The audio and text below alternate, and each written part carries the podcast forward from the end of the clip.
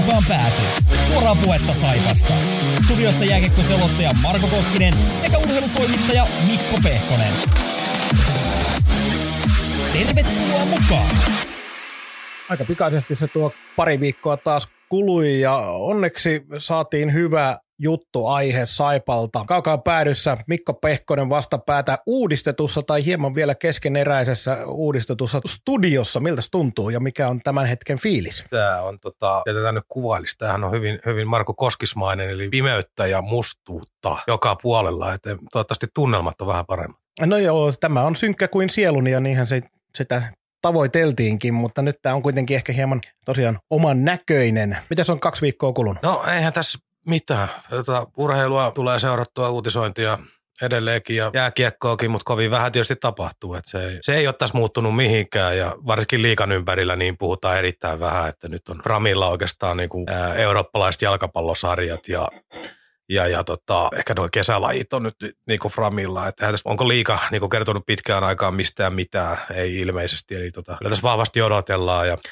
Saipa sai sen 100 000 Business Finlandilta kehittämistyöhön, mikä on varmaan ihan oikea päätös, kun niitä saa muutkin ja kun on joku uskottava projekti ilmeisesti taustalla, niin hyvä, hyvä heille, mutta muutenhan tässä ei niinku ole tapahtunut mitään ja sen, sen puolesta tämä Lehterän haastattelu tuli oikeastaan aika hyvää paikkaa, niin päässään välillä puhuu vähän ajankohtaisesti. Kyllä, voisin veikata, että Saipalla on aika paljon kehitettävää nyt, kun tuo jäähallipäätös, uuden jäähallin osalta päätös hamaan tulevaisuuteen varmasti katos, niin ehkä tuossa nykyisessä ladossa jonkin verran on kehitettävää sitten ja siihen ehkä nyt voidaankin jotain laittaa. Joo, mutta mie, nyt jos me nyt Markkasen juttuja oikein oikein ymmärsin, niin näissä oli mitä digitaalisia toimintamalleja, kumppaneille tarjottavien palveluiden kehittämistä ja niin poispäin, niin tämä on sellainen aika iso, iso viitekehys, joka voi tarkoittaa ihan mitä vaan, vaikka suurin piirtein tienvarsitauluista lähtien, mutta, mutta nämä, nämä on vähän monimutkaisempi juttu ja kysytään sitä aikanaan vaikka Jussilta, kun lähetykseen, lähetykseen tulee, tulee niin tota, otetaan häneltä tarkemmat, tarkemmat jutut tähän, mutta tietysti tilanne on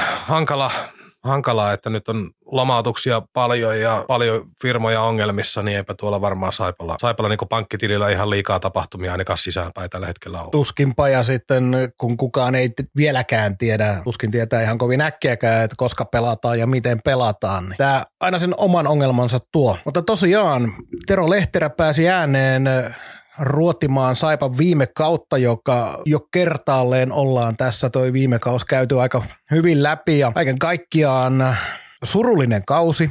Ja ennen kaikkea se, että kolmen viime kauden syklillä, kun asiaa ajattelee, niin ollaan koko ajan menty alaspäin. Ja, ja, ja Lehterän haastattelusta, niin ennen kuin laitetaan se tuosta pyörimään ja kuunnellaan ja pistetään sitten omaa reaktiota sinne väliin, niin minkä sellainen yleisfiilis sulla jäi siitä, siitä kokonaisuudessa? Jotenkin oli hirvittävän vaikea saada oikein minkään langan päästä kiinni, ihan suoraan sanottuna.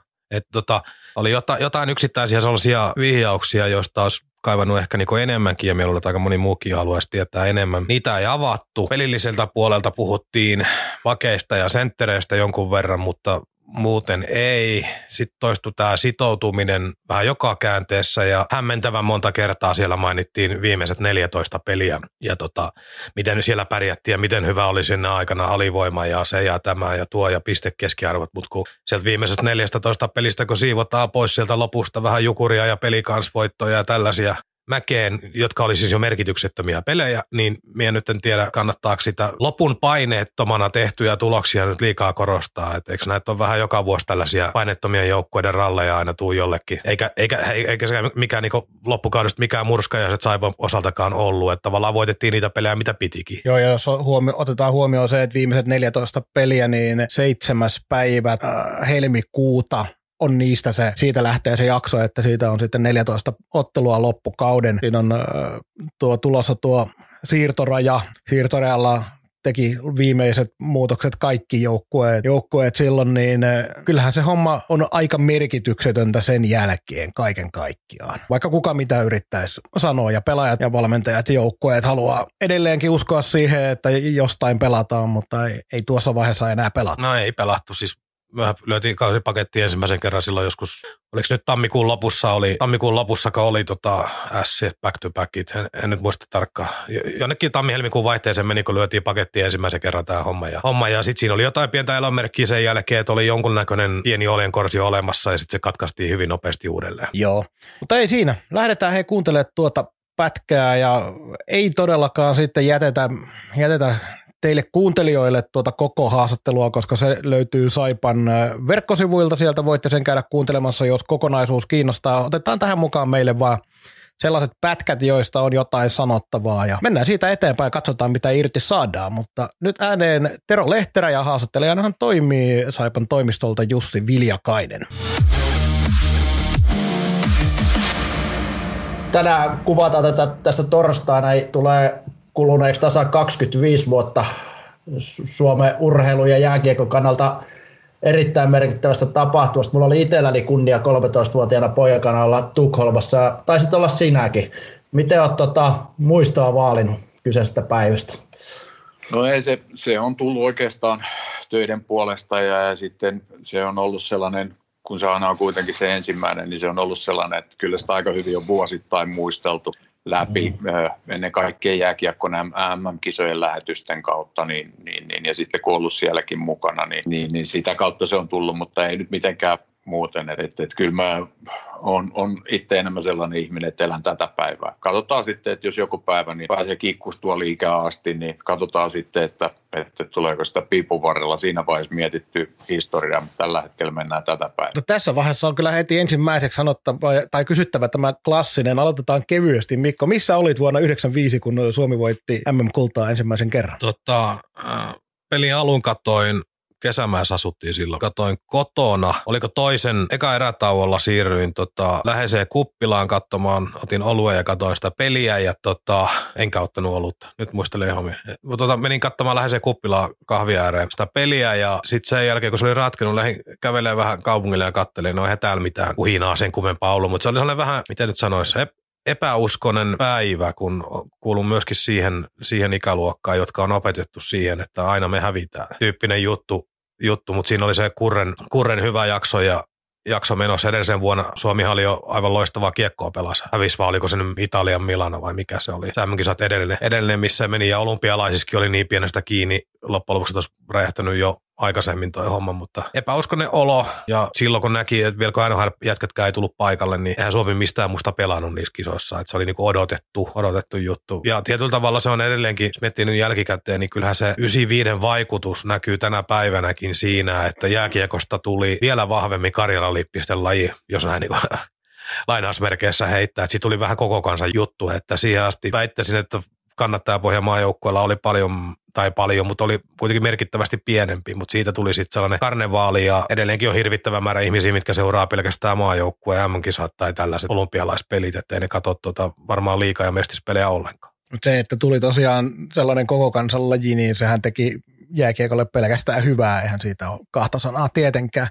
Itsehän silloin olin varusmiespalvelusta suorittamassa, olin sen viikonloppun, jäin kaverin luokse Mannerheimin tiellä tai silloin asua Helsingissä, koska olin Suomenlinnassa merivoimissa. Ja sitten kun Suomi voitti sen maailman mestaruuden, niin kuljin sitten takaisin sinne omalle palveluspaikalle siitä koko sen torihumun läpi Suomenlinnan lautalle, niin se oli aika surrealistinen fiilis, kun jengi oli ihan täpinöissä ja itse oli tietenkin, mutta samanaikaisesti kun koko ajan pitäisi asennoitua siihen, että tässä ollaan menossa takaisin inttiin, niin pikkasen ristiriitoiset fiilikset, mutta hauska päivä kuitenkin. Ja jääkiekko kannattajista, jotka silloin hommaa seuraa, seurasi, niin aika harva varmaan on unohtanut, missä sen ensimmäisen MM-kullan voiton varmistaneen ottelun sitten katsoikaan. Joo, ja sitten siitä tuli jollain tavalla tällainen, tai ainakaan minä muista, että oliko aiemmin mitään vastaavaa, mutta tämä torille kulttuuri jotenkin lävähti silloin. Sen jälkeen oltu Euroviisuja juulimassa torilla ja lätkä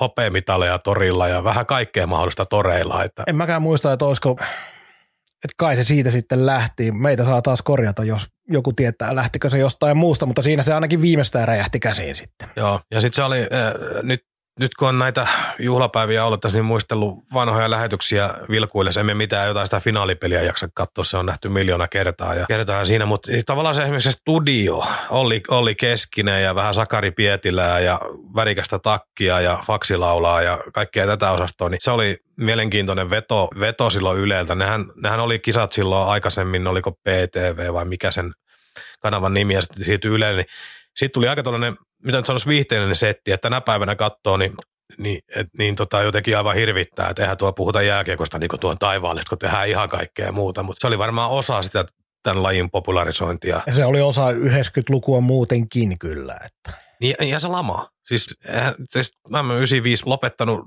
Suomessa lamaa, mutta tota, se antoi ainakin sellaisia ilohetkiä synkki, synkkään aikaan monelle, että tota, varmasti senkin takia se on poikkeuksellinen. Se tuli tuollaiseen hetkeen.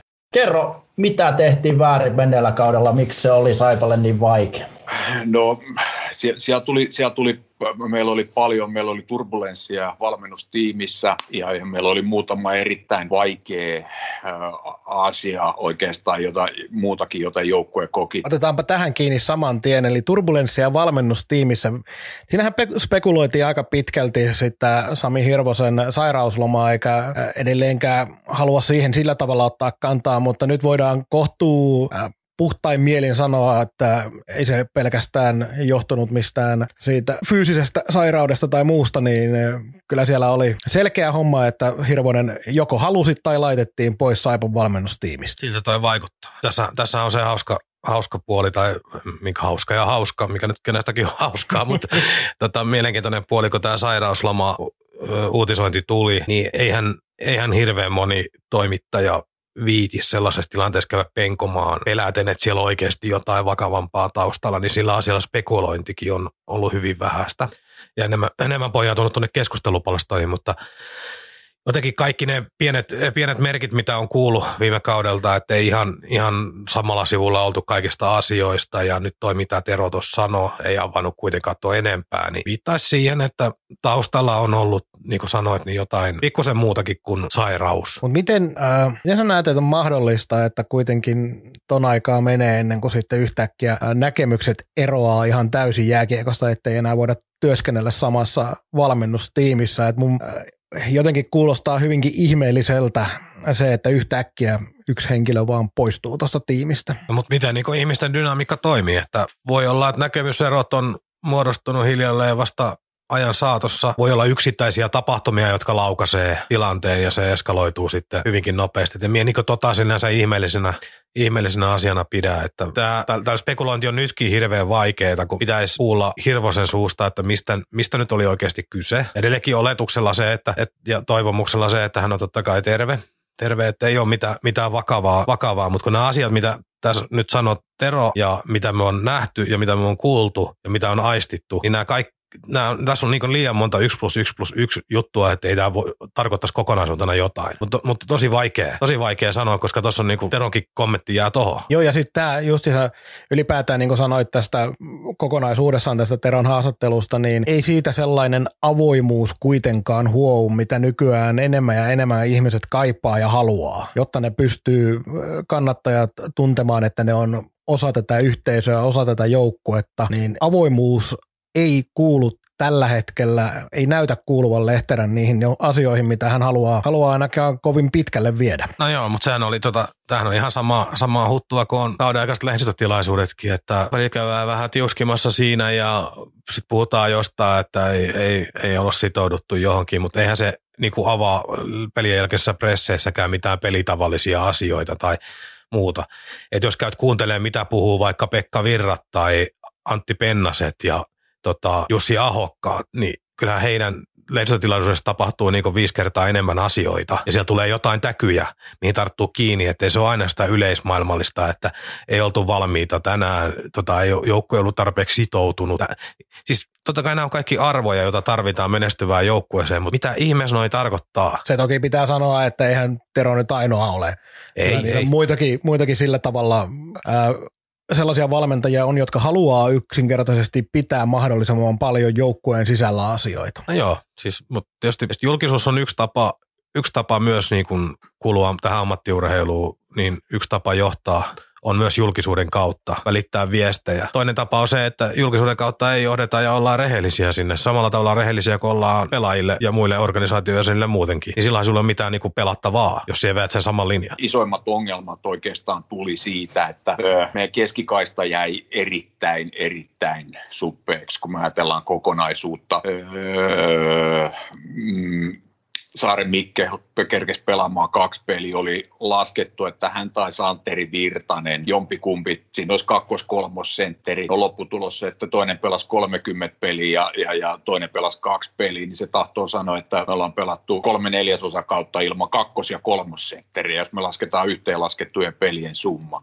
No niin, siinä saatiin yksi selitys, eli sentterit loukkaantui. Eikö niin, toi palaute mene suoraan urheilujohtajalle? Se menee suoraan sinne, koska tosiaan toki eh, kyllähän sitä palautetta sinne pitää sinänsä laittaakin Mikke Saaren eh, loukkaantuminen kahden ottelun jälkeen ja se vähän niin kuin jäi sitten siihen, että sieltä ei oikein sitten tullutkaan. Toki yritettiin, mutta varmasti kun sitä oikeata palaa ei löytynyt, niin onko silloin ollut väärät kriteerit vai oliko tosiaankin semmoinen tilanne kaudella, että sellaisia pelaajia ei ollut liikenteessä? No var, varmasti oli, mutta oliko mikä oli sitten lähtötilanne, eli oliko budjetista käytetty, käytetty lähtötilanteessa jo niin paljon, että tota, haluttiin olla varovaisia ja sitten kun jossain kohtaa ei yleisömäärät ja muutkaan oikein kohdannut enää ja talous niin kuin kuristui, kuristui, niin sitten se pelivara tavallaan syötiin sitten siinä matkan varrella. Ja mitä pidemmälle kausi eteni, niin tuo yksinkertaisesti koko aika meni mahdottomammaksi, koska edelleenkin se itseään ruokkiva alaspäin menevä kierre, jos ihan siinä alkuvaiheessa tuli se muutaman ottelun voittoputki, niin sen jälkeen kun oli alamäkeä tasaista tai välillä pieniä hyviäkin hetkiä oli, mutta kuitenkin kohtuu tasainen viiva alaspäin kauden loppuun asti, niin se yleisömäärä silloin laskee koko aika myös. Ja se mitä enemmän pidemmälle kaus meni, niin sen vaikeammaksi sen, sen tasosta pelaajaa, sen tasoisen pelaajan sisääntuonti, niin se vaikeampaa se oli. Ja kokonaan toinen juttu, että minkä tason joukkueen kakkos kolmosentterin ruudut on täytetty Mikke Saarella ja Santeri Virtasella vaikka olisi terveenäkin. Koska kuitenkin Mikke Saaren näytöt oli vielä ohuehkot siinä kohtaa. Ja Santeri Virtanen nuori kaveri, joka oli ehkä enemmän vielä profiloitunut duunarihomma, oli ehkä siihen kolmosruutuun, mutta se Mikke Saaren kakkoskentän ruutu, niin sitä kyseenalaisti ennen kauden alkua ja kyseenalaista vähän vieläkin, että oliko, oliko, oliko rahat tuossa niin tiukalla vai tota, oliko, suhtauduttiinko hyvin optimistisesti siihen. Voihan se olla, että se olisi räjähtänyt pankin, kuka tietää, mutta minä en ollut ollenkaan niin vakuuttunut siitä roolijaosta, mikä oli suunniteltu. Niin siellä oli vähän sellainen, että Mikke Saarella oli nyt se paikka, että nyt se tarjottiin sen paikka, että jos kaverin potentiaali olisi sieltä terveenä tullut esiin ja olisi ottanut sen, niin Saarihan olisi silloin tosiaan sen pankin räjäyttänyt. Mutta se on kovin vaikea nyt sitten sanoa. Nythän se tilanne on se, että nyt siellä on uudestaan Saarella mahdollisuus mahdollisuus ja toivotaan, että on tervehtynyt täysin. Mutta onko toi sentteri ongelma, niin kuinka paljon se nojaa siihen, tuosta vielä Ramsterista kohta Lehterä puhuu, mutta kuinka paljon se nojaa siihen, että otettiin todennäköisesti aika kallis iso riski ykkössentterin paikalle? Kyllä se varmaan siihen nojaa. Et jos mietitään, että siinä olisi kokonaisvaltainen koko kentän lätkää pelaava Ukko Ramstedin paikalla, joka ei jätä niinku vajaaksi. Ei nyt, no koodinimi tai okei, okay, että otetaan huono esimerkki siihen, että otetaan niinku parhaasta päästä, mutta tota, joku tollanen kaveri siihen, niin se olisi varmaan vienyt sitä kuormaa kaikilta muiltakin. Mutta sitten kun nämä Ramstedin puutteet tuossa kauden aikana tuli esiin, oman pään pelaamisen ongelmat, kiekottomana pelaamisen ongelmat 5-5 pelissä, Plus nekin näkyy vasta sitten, kun kaveri oli päässyt niin sanotusti pelikuntoon, eli 10-15 peliä kauden alusta. Niin. Eli tavallaan se, kun se lähtee se sentteri hierarkia, sen sentteri paketin rakentaminen siitä, että se ykköshevonen jo tökkii ja sitten se kakkoskaveri loukkaantuu ja se kolmas tyyppi pelaa puolet kaudesta, niin sehän on niinku periaatteessa romahtanut se koko korttitalo. Että kyllä tässä niinku pelaa rekrytoinnin suuntaakin voidaan miettiä, mutta se, että kuka on nämä linjat vetänyt ja kuka tai ketkä halusi sen Ramstedin sinne ottaa, niin sitähän ei ole kukaan ilmeisesti avannut, kun aina puhutaan tästä kollektiivisesti, että yhdessä puhutaan näistä ja sovitaan. Joo, ja veikkaan, että se on aika tarkoituksenmukaistakin, ettei sitten tule sellaista sormella osoittelua, mikä on sikäli aika perusteltu strateginen ajattelutapa Saipalta. Rammutoi paljon ylivoimaa, mutta sitten niin kun, ehkä 5-5 peliin niin paljon kuin oltaisiin ehkä toivottu. Ja, ja, ja se ehkä oli osana aiheuttamassa tätä ongelmaa. Sitten tuli vielä siinä joulun alla, kun itseluottamus oli vähän heikoilla, niin ei osattu ihan nähdä sitä, että mitä meillä kuitenkin on ja mitä me oltiin keretty jo saavuttaa. Ja pakit loukkaantui, seitsemän yhdeksästä loukkaantui ja, ja tota noin, niin ei pystytty, meillä ei ollut tarpeeksi kokemusta, sellaista kokemusta siinä joukkueessa, että, että, että oltaisiin pystytty kääntämään se asetelma niin kuin omassa mielessä – mahdollisuudeksi, vaan sitten se meni niin kuin kyntämiseksi ja sitten mentiin kovaa alas. Mikä oli tässä se asetelma tai se tilanne, mikä olisi pitänyt kääntää positiiviseksi. Eli kun oli...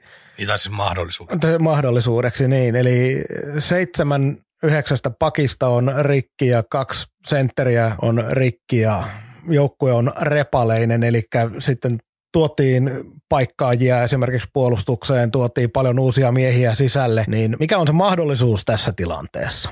Mä en oikein tiedä, kun tuohon menee, se, se on yksi niin kuin tämän kauden, mitä on ehkä vähän unohdettu, niin juttu on nimenomaan se, että tosiaan se pakisto oli noiden loukkaantumisten kanssa ihan lirissä jossain vaiheessa. Mutta en mä näe, että siinä paljon mahdollisuuksia on, jos tulee uusia kavereita sisään. Joku tulee viikoksi, joku tulee yhdeksi peliksi, joku tulee kuukaudeksi. Niin kyllähän se selviytymiseksi menee. Nimenomaan. Siis niin peli, peli tota, niin yksinkertaisesti kuin ikinä pystyy.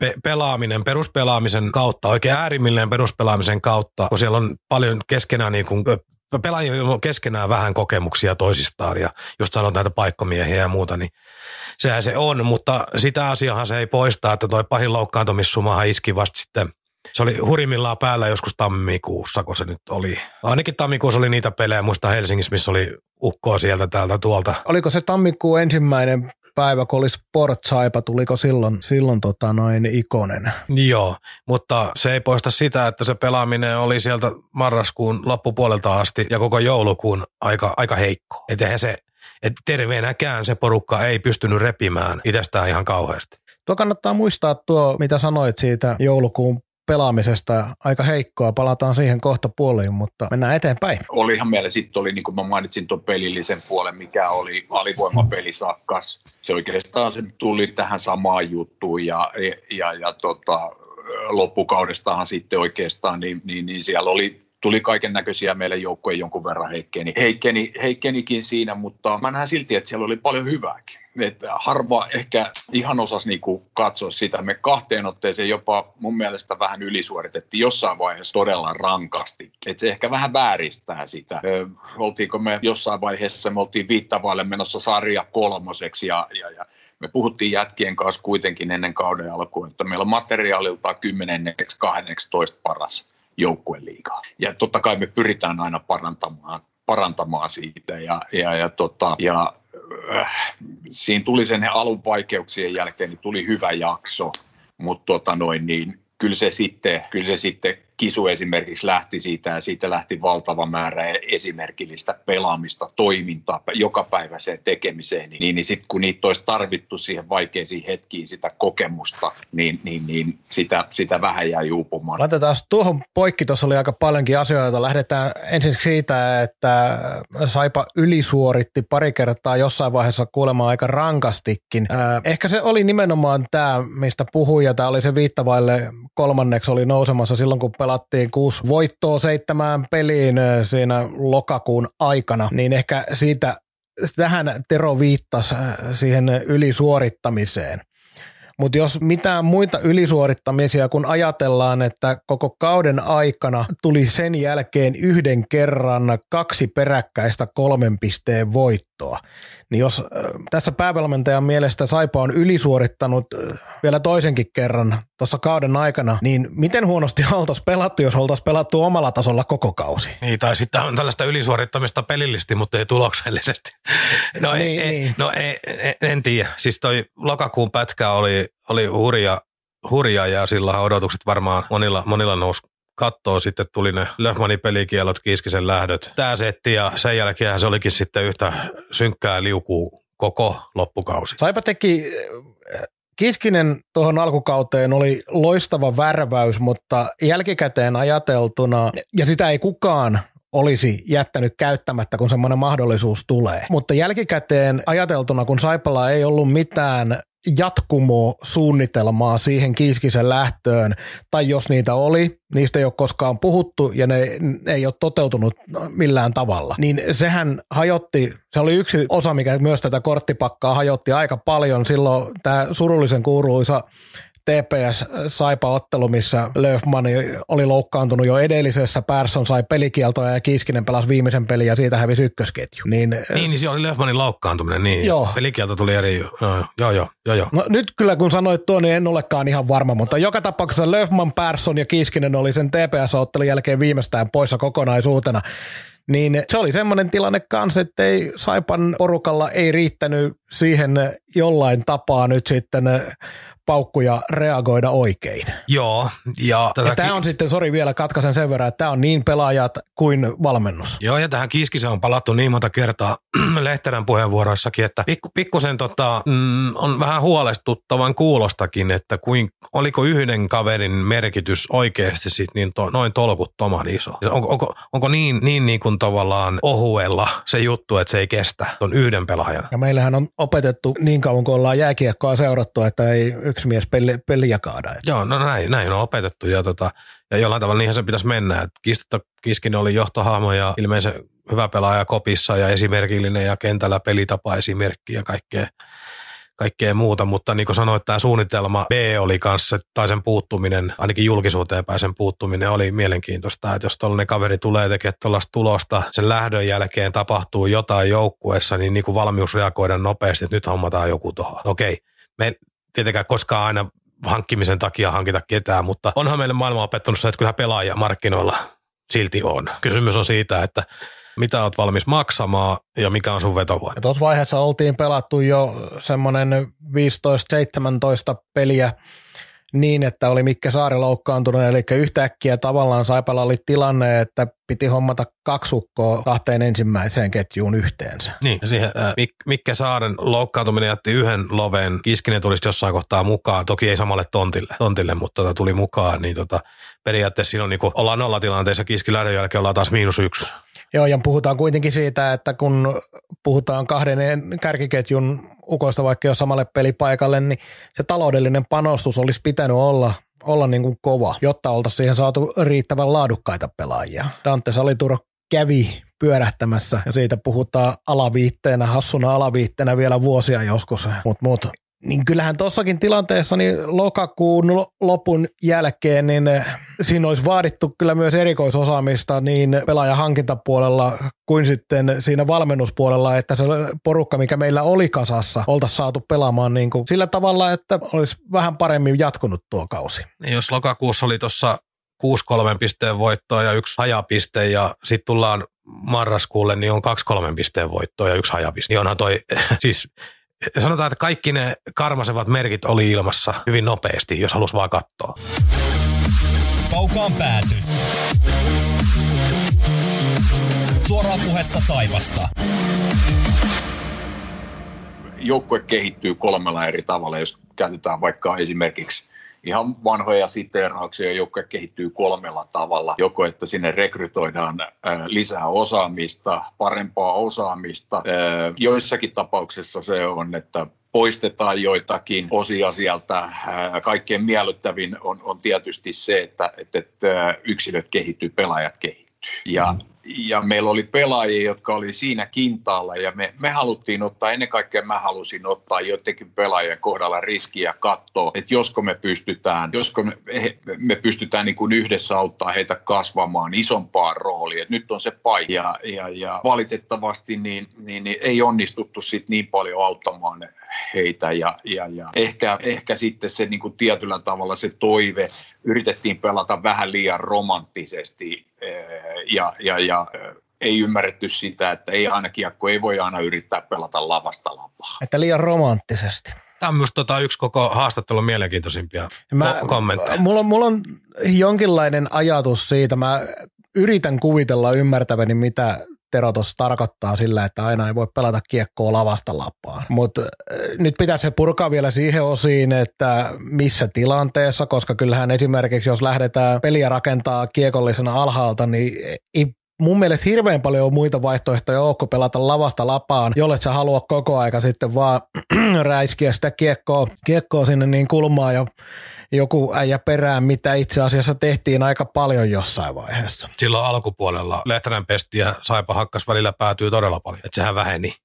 Kyllä. Mutta mut, mut myös tämä niinku, tää romant, romanttisuus ja tavallaan vähän niinku pakkien, pakkien arvosteleminen oli siinä mielessä erikoista. Että jäin pikemminkin miettiä se, että onko kentällä ollut siis pelaajia, jotka eivät ole ottaneet valmennuksen ohjeita niin onkeensa. Et ne ei ole yksinkertaistanut sitä pelaamista silloin, kun on sitä tarvittu ja ne ei ole kuunnellut ohjeita, vaan onko niin, että niiden asioiden on vaan annettu tapahtua ja odotettu, että ne alkaa tapahtumaan oikein. Mik, mikä tässä on niin valmennuksen rooli ja vastuu tässä hommassa? Joo, ja sitten kun tota koko aika Tero puhuu siitä, että miten hän kasvattaa pelaajia tai haluaa auttaa pelaajia kasvamaan ja näin, niin siinäkin on monta eri puolta. Ensinnäkin se, että Eri Kautio, hänestä oli ihan perusteltua odottaa, että hän ottaa ison roolin tälle kaudelle tai menneelle kaudelle ja ei onnistunut siinä ja on itsekin sen varmasti tietää ja on myöntänyt, että ei mennyt ihan niin kuin piti. Mutta kuinka monta siellä sitten muita oli sellaisia, jotka ei pystynyt siihen.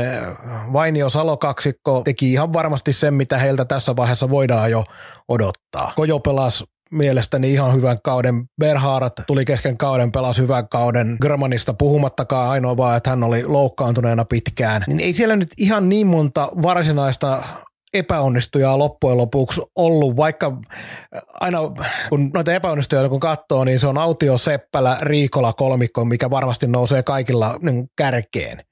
Mutta missä se näidenkin pelaajien ihan selkeästi se varmuudella se oma taso sitten on? Se on parempi kuin nähtiin, mutta ei se niin varmasti on parempi kuin per, nyt nähtiin. Perus, perustaso, niin ei se välttämättä montaa napsua tuosta ylöspäin ole. Et kaikilla on sellainen upside siellä, että pystyy pelaamaan varmasti huikeita pelejä ja yksittäisiä pätkiä, mutta se, että 60 peliä tahkoot jollain tasolla, niin sehän kertoo sinusta niin kuin enemmän pelaajana. Et ja, ja mikähän näistä ei nyt ollut oikeastaan, kuitenkin niin Seppälä ja Autio on tuttuja kavereita, Riikolla tunnetaan Lappeenrannassa tosi hyvin, niin ei tuossa varmaan niin ollut sellaisia yllätys, tai sanotaan, että epävarmoja, epävarmoja jokerikortteja juurikaan ollut, että kaikissa on tiedetty niiden niin kuin ominaisuudet, tiedetty niiden mahdollisuudet, tiedetty myös niiden ongelmat.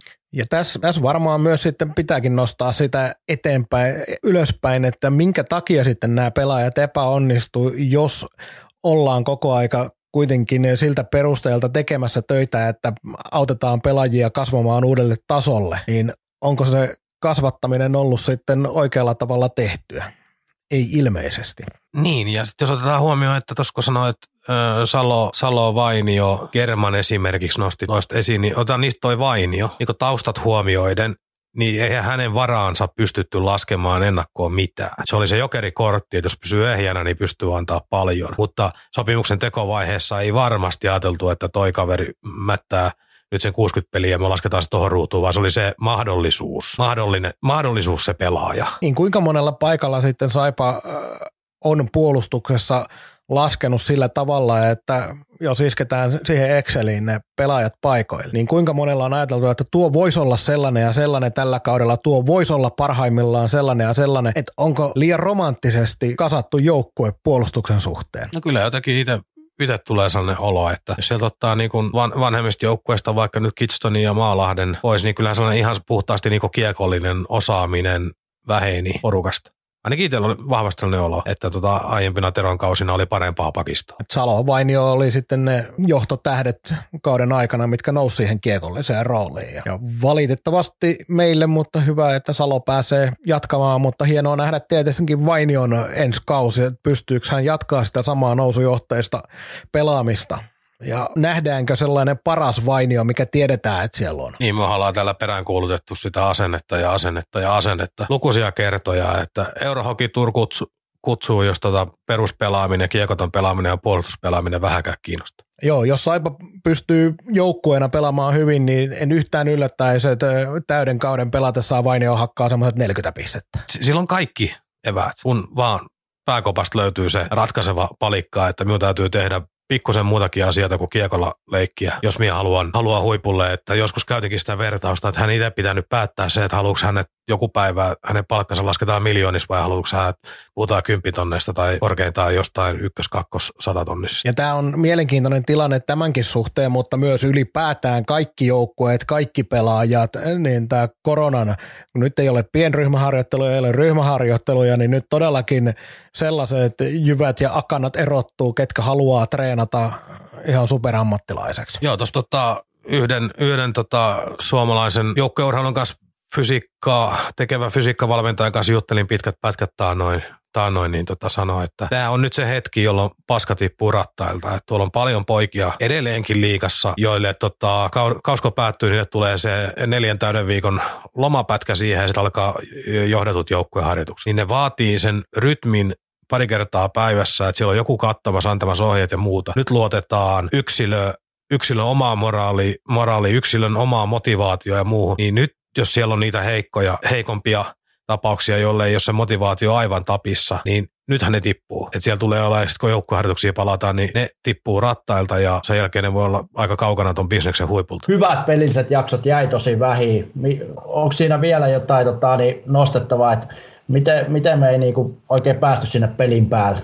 Joo, siis no se on tietysti ne, että mä en tiedä, että kuka mitenkin on arvottanut joukkueen, että mihin sitä, mihin sitä lasketaan, mutta, mutta tota, harva esimerkiksi muistaa, me otettiin, me pelattiin ehkä kauden parasta peliä tuossa joulukuun aikoihin. Me hävittiin maalilla, mm.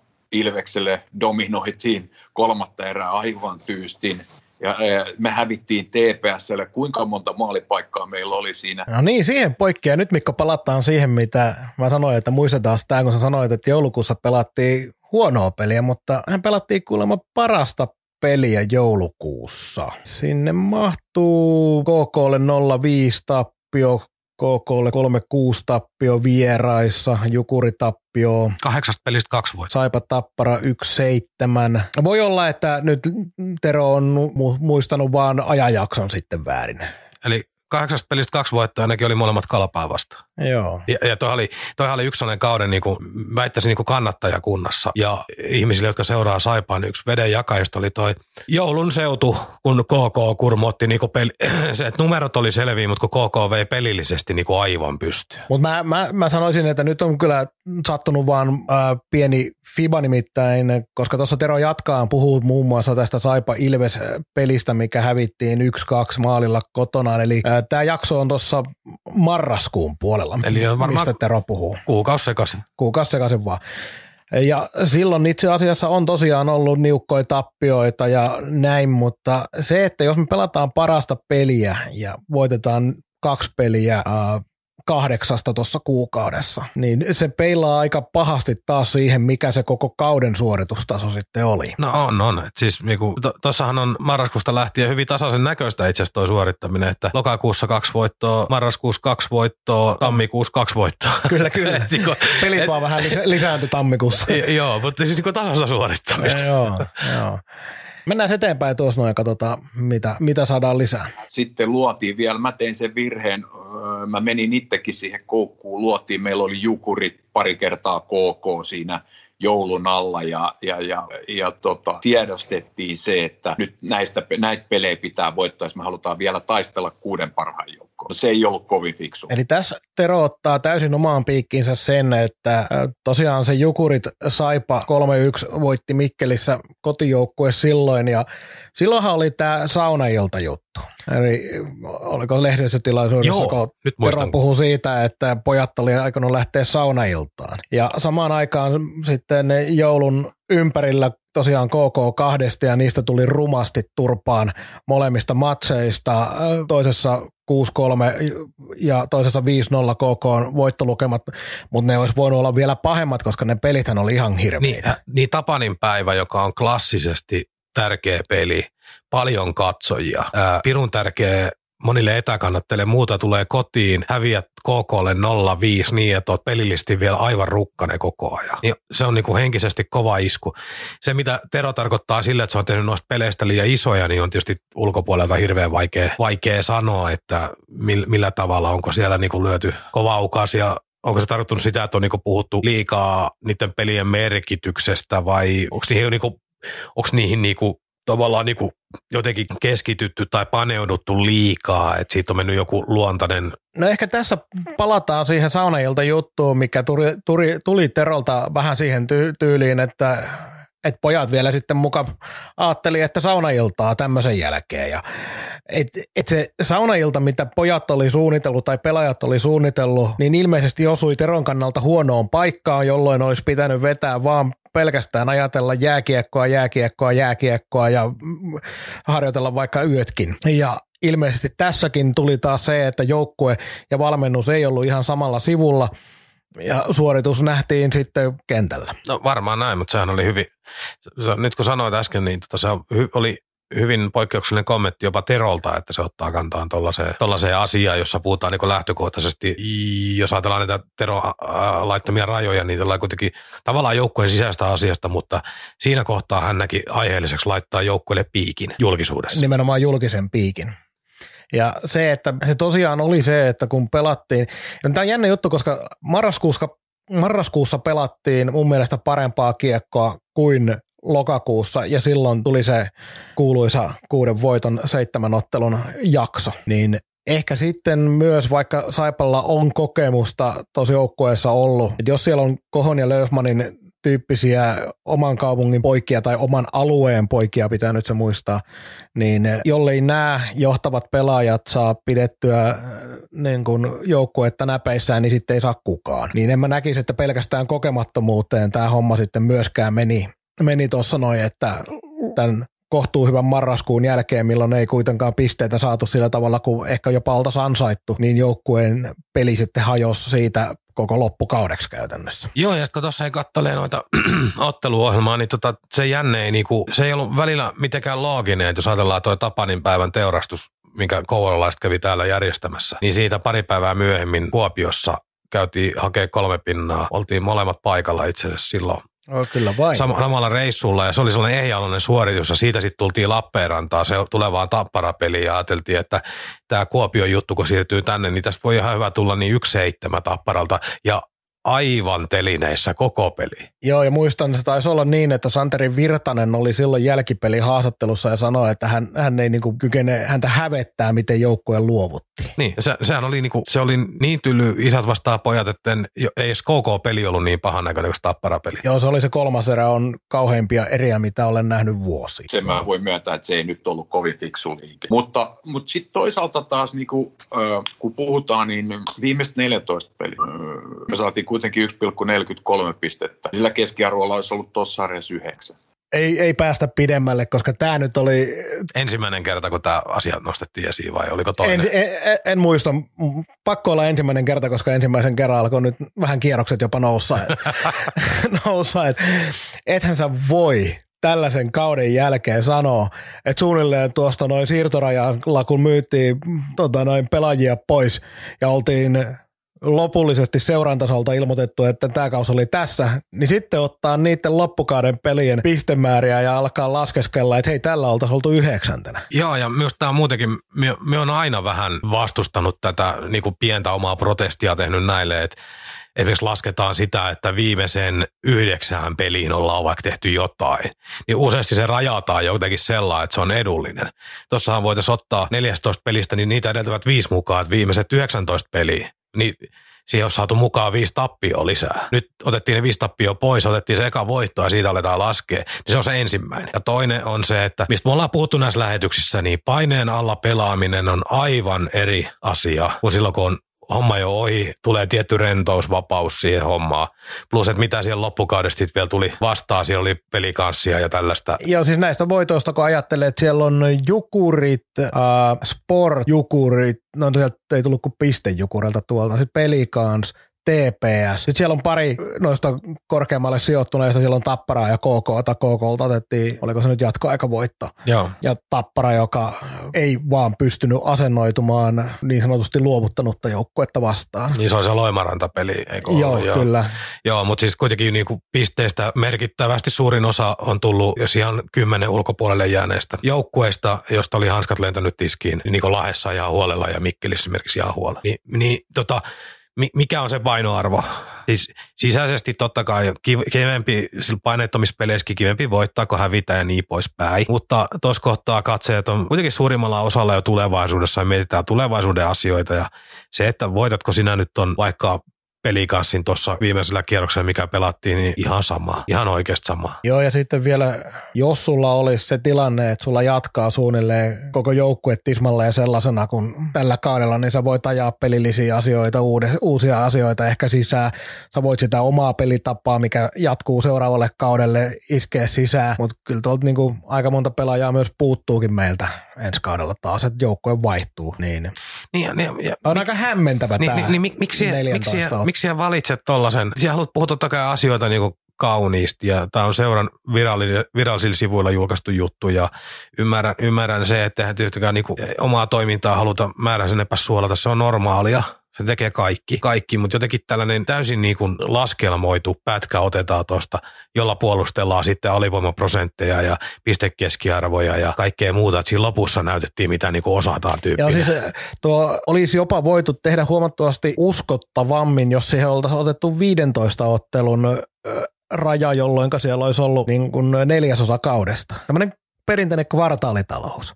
Ja sitten oltaisiin niinku voitu puhua siitä, ja se ei olisi edes kyseistä tilastoa kauheasti heikentänyt. Mutta nyt se oli täysin laskelmoitu, otetaan tuo voitto ja siitä loput. Niin.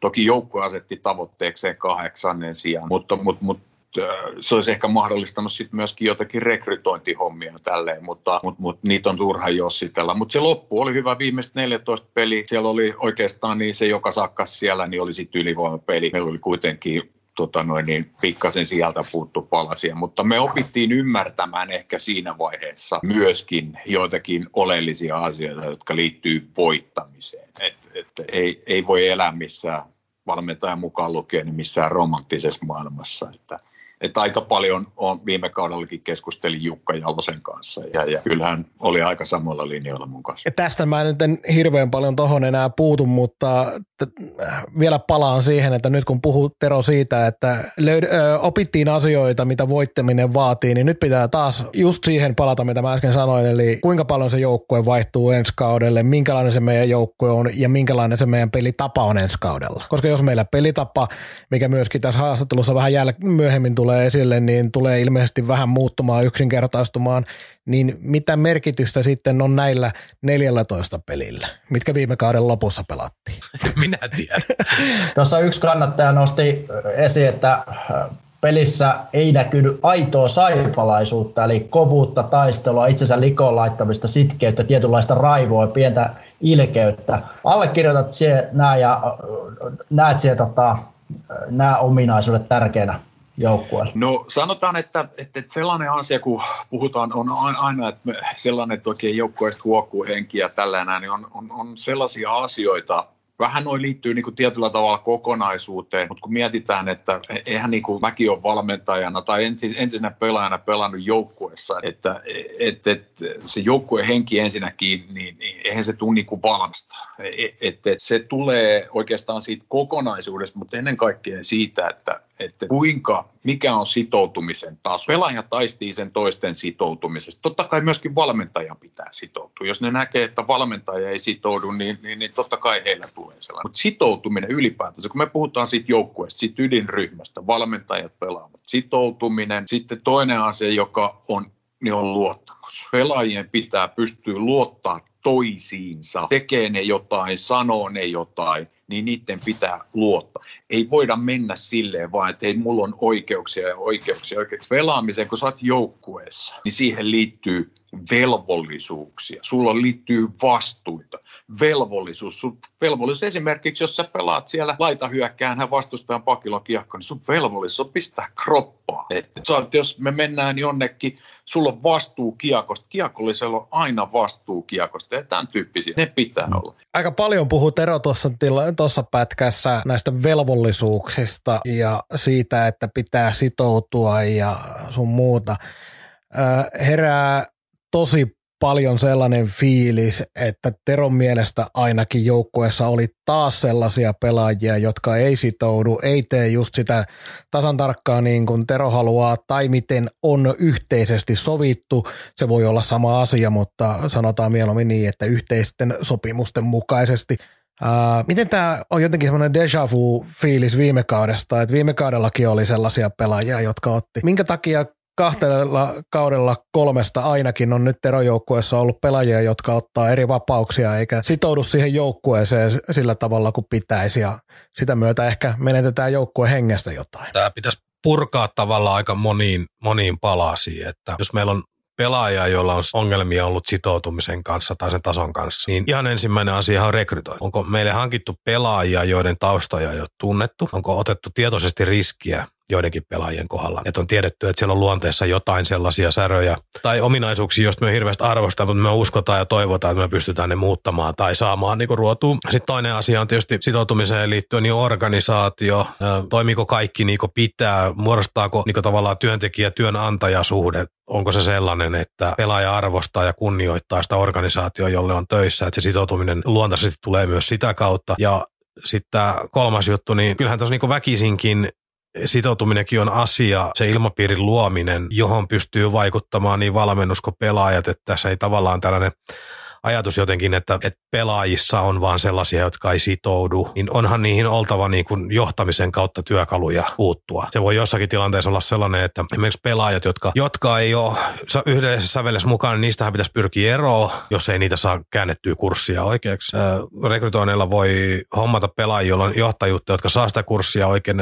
Ja loput työkalut on sitten niin sisäisiä, että käydään, puidaan asioita läpi ja kelataan, mistä ne ongelmat johtuu ja muuta. Et mie, mie niin tällaista niin asioiden asioiden ulkoistamista jotenkin niin, että pelaajilla ei ole sitoutumista, niin jokuhan tässä on tehnyt virheen. Pero sanoi tuossa, että valmentaja ei voi äh, tavallaan luoda sitä joukkuehenkeä. Hän ja... tietenkään yksin, mutta hän osana sitä kyllä. Joo, ei voi, mutta mun mielestä valmentaja tai valmennustiimi oikeastaan on helkkarin tärkeässä roolissa siinä, että luodaan semmoinen työympäristö pelaajille, jossa on niin on helppo hitsautua yhteen. Et, äh, tiedän, olen jutellut joidenkin pelaajien kanssa, mitkä Tirkkosen aikana esimerkiksi oli, jotka saattoi olla hyvinkin eri mieltä äh, joistakin asioista, mitä Peksi silloin ajatteli valmennuksesta, mutta kuitenkin se joukkue ei näyttänyt siltä, että siellä kauheasti erimielisiä oltaisiin ollut, vaan tehtiin niin kuin valmennustiimi oli silloin halunnut. No se on yksi osa, yksi osa niin kuin lainausmerkeissä töissä olemista että tota on,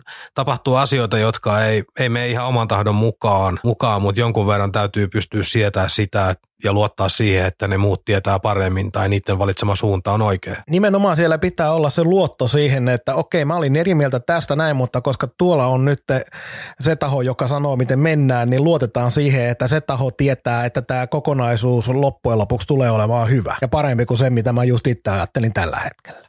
Niin. Ja tässä ei ole nyt Saipassa sitten onnistuttu. Mitä ilmeisemmin ei.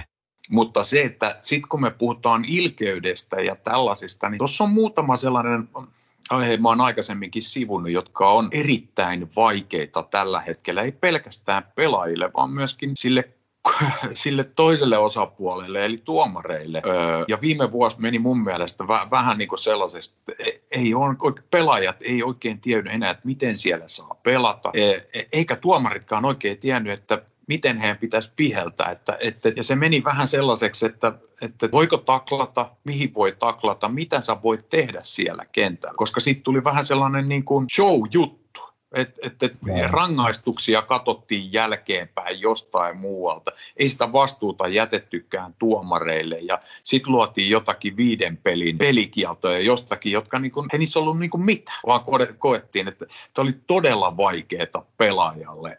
Ja, ja, ja se aiheuttaa sen, että miten se pelaaja pystyy uskaltaa pelata niissä tilanteissa. Ilkeä saa olla, millä tavalla sä saat olla, mitä sä saat tehdä, mitä, miten sä oot. Siellä, siellä niin kuin mäkin kaksi kertaa pelattiin Helsingissä, niin näin IFK-pakki Järvinen, niin oikeasti antoi meidän pelaaja mieluummin mennä läpi kuin se, että hän taklasi sitä varten, että meidän pelaaja ei ollut alkaa valmiina, nuori pelaaja ei ollut alkuunkaan valmiina, että voi tulla vastaan tässä keskialueella, kun menee niin vastustajan. Nyt puhutaan aika isosta asioista koko liigankin, liigan tasolla ja tässä on tietenkin, tässä mä oon Teron kanssa tismalleen samaa mieltä siinä, että viime kaus oli todella vaikea pelaajille. Enimmäkseen kuitenkin siinä nimenomaan taklauspelissä. Ja se, mitä kun tässä puhuttiin, että mitä saipalaisuus on, tai se, että ei niin näytä saipalaiselta pelaamiselta, että ei ole semmoista loppuun asti, ihan loppuun asti viemistä. Se että näyttää siltä, että pelaajat antaa kaikkensa. Se, että ollaan vähän ilkeitä, ei mun mielestä tarkoita sitä, että siellä vedetään kovia tai ylikovia pommeja vaihdosta toiseen, vaan annetaan pikkasen, pikkasen mailaa vähän semmoisessa paikassa, missä tuomari ei välttämättä huomaa ja ollaan pikkasen ilkeitä. Silloin kun pelataan kisapuistossa, niin se pitäisi näyttää siltä, että nyt pelataan meidän kotona – eikä oteta vaan vastaan. Mutta ne on tietenkin oma, oma aiheensa, se, enkö siitä saisi yhden jakson siitä, että mitä saipalaisuus on pelitapana. Mutta se, että en tiedä kuinka paljon, että tämä nyt ei ole suoraan lehterään suuntaan mitään kritiikkiä, vaan se, että kuinka paljon valmentaja pystyisi ylipäätään sitten vaikuttaa siihen, että ää, luo sen pelaajien peli tavan tai sen äh, pelirohkeuden sellaiseksi, että vaikka siellä tulisi joskus jäähyjä, niin saa pelata siihen, siihen tyyliin, riippumatta siitä, mikä se tuomarilinja on. Jos tulee jäähyjä, niin tulee. No viime kaudella sitä ei olisi kannattanut tehdä, koska se alivoima oli aivan järkyttävää noin 80 prosenttia kaudesta. Mutta onko sun mielestä valmentajalla mahdollisuus poistaa se pelko pelaajalta, jotta se pystyy pelaamaan sellaista peliä, mitä tuomarit ei välttämättä sitten hyväksykään välillä. No onhan sillä oltava mahdollisuus siihen. Se lähtee ihan siitä, että se antaa sen lisenssin pelata kovaa ja sen jälkeen se myös niin kuin hyväksyy siitä tulevat seuraamukset. Että jos tota, nyt otetaan vaikka joku kovempi pelaaja, vaikka Kojo. Jos sille annetaan lisenssi, että saat pelata, vetää tonne housunkaulukseen ja poikkaria vähän lujempaa ja sinun tehtävä on siivota ja siellä piet huolet tonne ei tuu ketään ja sieltä lähdetään lentämällä pihalle ja muuta, niin sit sieltä myöskään messan jälkeen sille valittamaan jäähyys, niin kauan kuin silloin se lisenssi tehdään. Tämä samahan koskee tota, esimerkiksi myös tappeluita, emme tappeluista sen enempää puolesta puhumista todellakaan harrasta, mutta sehän on myöskin niin ymmärtänyt, että se on myöskin aika pitkälle valmennuksen juttu ja esimerkiksi Lehterä ei ole kulma sitä koulukuntaa, että tällaista lisenssiä olisi olemassa joukkueella. Eikä niitä tarvitse tapella, ei nyt sinänsä mitään, mutta sekin on niinku valinta. Jossakin jengeissä, sanotaan nyt, että jos niinku joku Petri Matikaisen tai sellaisten hahmojen vetämä joukkue, niin kyllä se todennäköisesti tiedät, että siellä on jonkunnäköinen optio olemassa, kun alkaa kentällä tapahtuu liikaa ikäviä asioita, niin siellä voidaan vähän jotain olkapäälle käydä pikkusen taputtaa, että meppä kentälle. Joo, jos, jos tota noin kultakypärä vedetään korkealla käsillä päähän tai jotain muuta, niin hyvin todennäköisesti se taklaaja saa vähän vilkuilla olkansa, olkansa ympärille saman tien, että mistä on tulossa. Mutta mut ne on myös valmennuksen ohjauskysymyksiä. Mä en tiedä uskallanko ottaa kantaa, no uskallaanhan minä, mutta kyllä mä niin kuin toi on, en mäkään kaipaa semmoisia vanhoja, ne oli hauska juttusa silloin aikanaan nämä Virtasen ja Heleniuksen matsit ja niin se oli se oma juttunsa, mutta se on nyt jo vähän mennyt se aika ohi. Mutta kyllä mä tykkään siitä, että jos sikaillaan oman joukkueen pelaajia kohtaan, riippumatta siitä, oliko se kultakypärä vai oliko se nolla plus nolla kaveri, niin että siellä kentällä, jos on vähänkään sen suuntainen kaveri, niin ennen kuin se taklaaja on edes kunnolla kerennyt huomaamaan, niin siellä on jo hanskat lentänyt ja sitten alkaa koulutus. Niin kyllä mä niin kuin, tavallaan siihen reagointiin, ei joka pelissä, ei tietenkään, vaan sillä tavalla, että silloin kun se, sen aika on. Kyllä se, se on vähän näitä lätkäjut, vähän tavallaan hölmöjä lätkäjätkäjuttuja, mutta kyllä niin kuin kaikki sen äh, kulttuurin ymmärtävät, niin tietää milloin sen paikka sitten on. Joo, kyllä mie, tota, niin, mie, mie en kannata lätkätappeluita yhtään, mutta sen kuittivihkon mie niin kuin ymmärrän, sen signaalin, että tota, anna olla viimeinen kerta tai vastaat teoistas heti tyyppinen juttu. Nämä so-jutut on ihan todella väsynyt takamaa niin kuin 2020. Joo, ja sä et voi tehdä sitä enää niin kuin seuraavassa pelissä nykyään tai ei, ei, ei edes seuraavassa erässä, mutta sen pitää tulla saman tien sen kuitin, jos se on tullakseen. Kyllä. Kaukaan pääty. Podcast, joka ei kumartele, vaan jolle kumarretaan. Kannattajat ainakin on pelitavallisista asioista olleet välillä vähän ihmeissäkin nostetaan se, kun kolme vuotta sitten astui Remmi ja sinut kysyttiin, että minkä liigajoukkueen peli näyttää eniten sellaiset, mitä haluaisit pelaa, peluttaa. Silloin sanoit, että liigassa ei tällä hetkellä ole sellaisia joukkueita, että käänsit katseet tuonne Ruotsi SHL-suuntaan. Mitkä ajatukset sinulla on äh, tässä vaiheessa niin pelitavallisista asioista? Ollaanko Saipana menty sinne suuntaan? Onko liiga, olet sanonut, että liiga on muuttunut paljon tässä kolmessa vuodessa, ja avaat tätä vähän.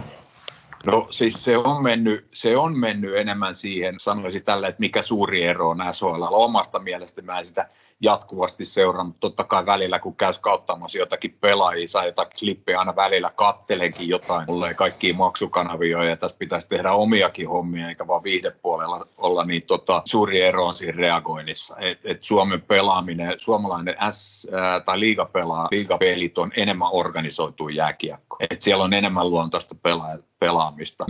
Ja, ja, se ehkä johtuu myöskin osittain siitä, että Ruotsin eli Tsernis on paremmat pelaajat, paremmat yksilötkin. Mitä paremmat pelaajat, sitä enemmän se pystyy mun mielestä antaa vastuuta pelaajille siitä niin kuin luonnollisesta pelaamisesta.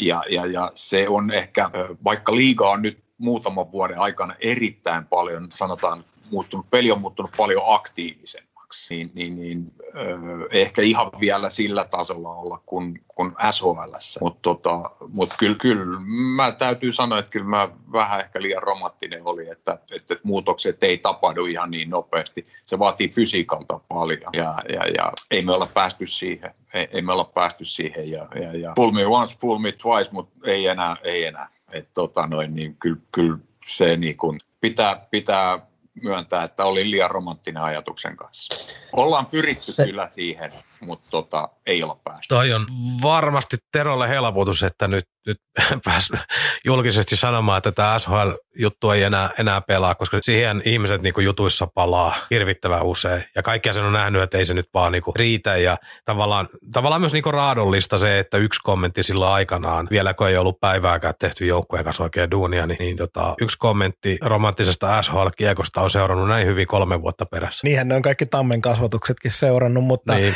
se toki on, että silloin jos, koska Tero on äärimmäisen hyvä ää, mediapersoona ja erittäin viihdyttävä kaveri, joka puhuu paljon myös vähän aiheen sivusta aina ja haluaa värittää sitä omaa viestiä mahdollisimman paljon, niin no se, se tulee niin kuin sen mukana sitten myös, että ihmiset tarttuu niihin. Ja kyllähän varmaan sen ymmärtää, että minkä takia niihin tartutaan. Et koska ne on helppoja ottaa sillä tavalla, että jos sä, varsinkin kun tuu tuutena valmentajana ensimmäistä kertaa lähdet valmentaa joukkuetta ja sulta kysytään, että mihin suuntaan sä lähdet tätä viemään, niin olle sitä kolmen vuoden jälkeen olla vielä nähty, niin totta kai siihen palataan, että hei, miksi sä sitten sanoit? Niin, toihan on ihan sama, niin just kääntäen, tähän on se samalla ollut hänen itsensä markkinointia, kun hän on aikanaan markkinoinut tällaisella ajatuksella. Eli tavallaan, jos ottaa niin kuin mediasta hyödyt tällaisella, tähän suuntaan me viedään juttua, niin sitten pitää se niin kuin toiseen suuntaan se paska ottaa. Niin kuin nyt tuossa sanoi, niin ei, ei toimi ja on unohdettu jo. Tuossa tuli yksi hyvä yksityiskohta, kun sanoi siitä, että kun ää,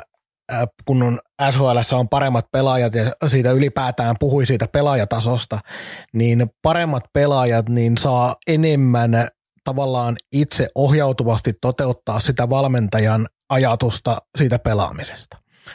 Mutta ymmärtääkseni sinäkin olet kuullut näitä väitteitä tai näitä viestejä siitä, että Tero on vähän semmoinen mikromanageroija, että se haluaa käydä suunnilleen piirtämässä, spreijaamassa pelaajalle semmoisen viivan tuonne kentälle, että me tästä tuonne noin. Jolloin äh, tuntuu vähän siltä, että Tero ei kauheasti luota siihen, että meidän pelaajat pystyy, pystyy sitä toteuttamaan hänen tapansa ilman, että hän käy piirtämässä ne paikat, minne pitää mennä missäkin tilanteessa. Joo, siis tämähän on ollut, mitä pelaajan kanssa on jutellut, niin vähän sellainen kolmen vuoden laboratorio siis siinä mielessä, että välillä on vapauksia paljon ja välillä vetää vapaudet kaikki pois ja sellaista niinku souda huopaa. Ja siitähän tämä varmaan osa tästä sekavuudesta tuleekin. Kun meillä on pelattu kaikki mahdolliset niin yltiaggressiivista karavauksesta, trappia ja kaiken mahdollista peliä välillä vaihtelee jutut. Ja just edelleenkin Toskin kun nyt puhutaan pelitapa-asioista, niin mikä on Saipan pelitapa 2020, niin jo, jo, minulla, minulla niin tulee heti mieleen joku identiteetti, miltä näyttää vaikka HPK on Pennasen peli tai Mannerin kärpät tai Pekka Viran lukko, mutta niin tämä Saipan identiteetti on minulle hyvin, hyvin epäselvä ja sotkuisa yhä. Niin kyllähän meilläkin on edelleen, sanotaan, että Mälkien saipa tai Tirkkosen saipa, niin kyllä me suunnilleen tiedetään, minkälaista sen piti olla. Mutta Lehterän saipaa me vielä vähän odotellaan, miltä, miltä se näyttää. Miten se tota, oot, sanoit, että, että ei enää ja että on enää niin robaattinen, olet varmasti yrittänyt sitä sitten tässä matkan varrella muuttaa, mutta tuleeko siihen ensi kaudelle muutoksia ihan tuohon perusfilosofiaan? Ei mitään. Yksinkertaistetaan, yksinkertaistetaan jotakin asioita ehkä vähän enemmän, että saadaan toisteisuutta lisää, saadaan tukitoimenpiteitä siihen, että et, et, tota, mutta ei, ei, mitään, ei mitään sellaista suurta. Niin kuin mä sanoin, että, että, että kyllä se, se toimi, toiminut joka vuosi niin kuin monelta osa. Pikkasen ollaan muuteltu, välillä motiivit on ollut erilaisia, mutta, tota, mutta mä, en, mä en tykkää niin kuin – siitä, että mennään varman päälle. Että kyllä me niin pyritään tavoittelemaan niin suuria että, et, et, et, ja mahdollistamaan se, mutta aina, aina pitää niin kuitenkin uskaltaa yrittää, mutta ehkä se lähestyminen nyt tietyllä tavalla on sitten vähän helpottaa, että, että niin kuin mä sanoin, vähän liian romanttinen ehkä on. Että kyllä me niin kuin joitakin asioita, joitakin asioita, että jos täällä edellisellekin kaudelle niin kuin ajateltiin, että less is more, niin vieläkin vähän vähemmän, että, että se on niin kuin ehkä se juttu. Tero ei halua mennä varman päälle ja haluaa niin kuin sen, että kurkoitellaan korkeammalle kuin moni ehkä tavallisesti haluaisi.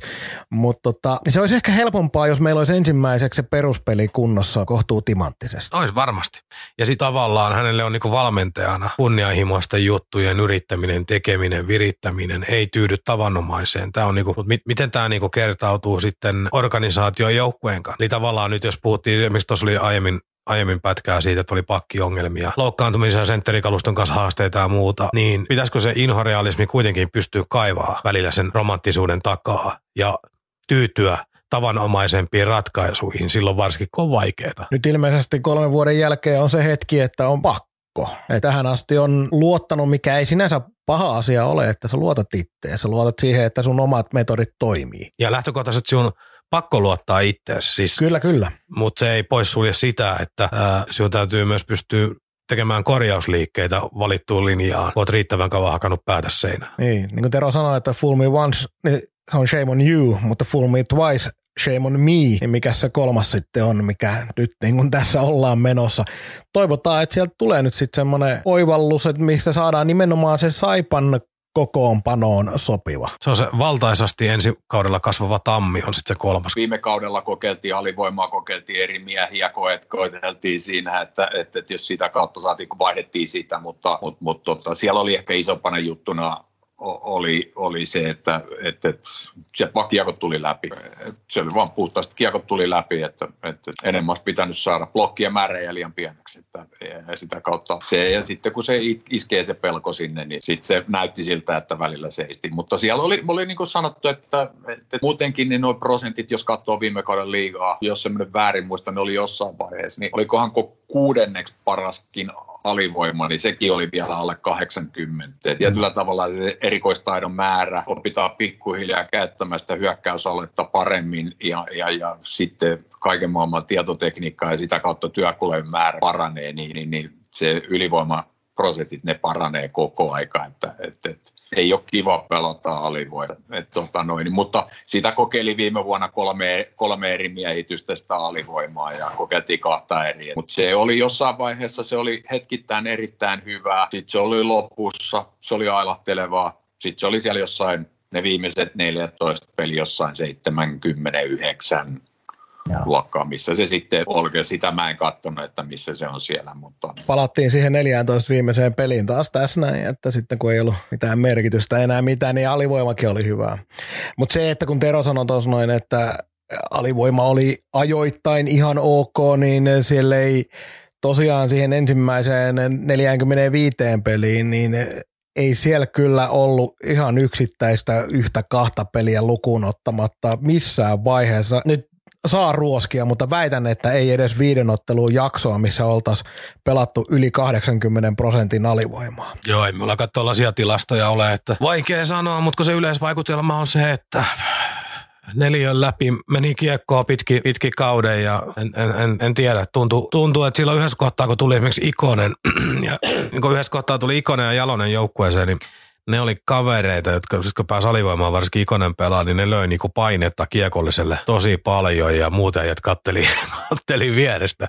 No sit se oikein Ikosellakin sit jossain kohtaa, että ei annettu. Myös niinku suurempi oli jotenkin se, että se ensimmäinen kova isku, isku tota alivoimalla, kun kiekko tulee aloin, niin se ensimmäinen nopea isku, niin minulla oli vaan sanoa että se jäi niinku antamatta. Eli tavallaan me oltiin siinä neljössä aika lailla vapaaehtoisesti ja erittäin nopeasti. Niin siihen, siihen tavallaan alistutaan siihen tilanteeseen. Niin, että se myös näytti niinku monin paikoin hyvin erilaiselta kuin siihen, mitä niinku valtavirta pelaa. Joo, ja se on, se on tota noin, kun tuossa sanottiin, että siellä oli kolmea eri alivoimamiehitystä kokeiltu, niin sehän aika äkkiä siitä vetää sellaisen yksinkertaisen johtopäätöksen, että silloin se ei ole pelaajista kiinni, vaan siitä, miten pelataan, siitä, miten opetetaan pelaavaan sitä alivoimaa, mikä se sun tapa on pelata. Tämä oli tämä ihan klassikko, oli tämä se, se tapparapeli, mihin aiemmin viitattiinkin, kun oli ennen peliä tota briefissä Sputnik-ravintolassa ollut valmennuksen edustaja sanomassa, että tällä alivoimalla, niin, tai anteeksi, tappara ylivoimassa pitää katsoa se, että ne ei pääse syöttämään neljön läpi. Mitä siinä pelissä? Kolme, neljä kertaa tärähti sellainen. Tekikö se karelainen kaksi vai kolme häkkiä siinä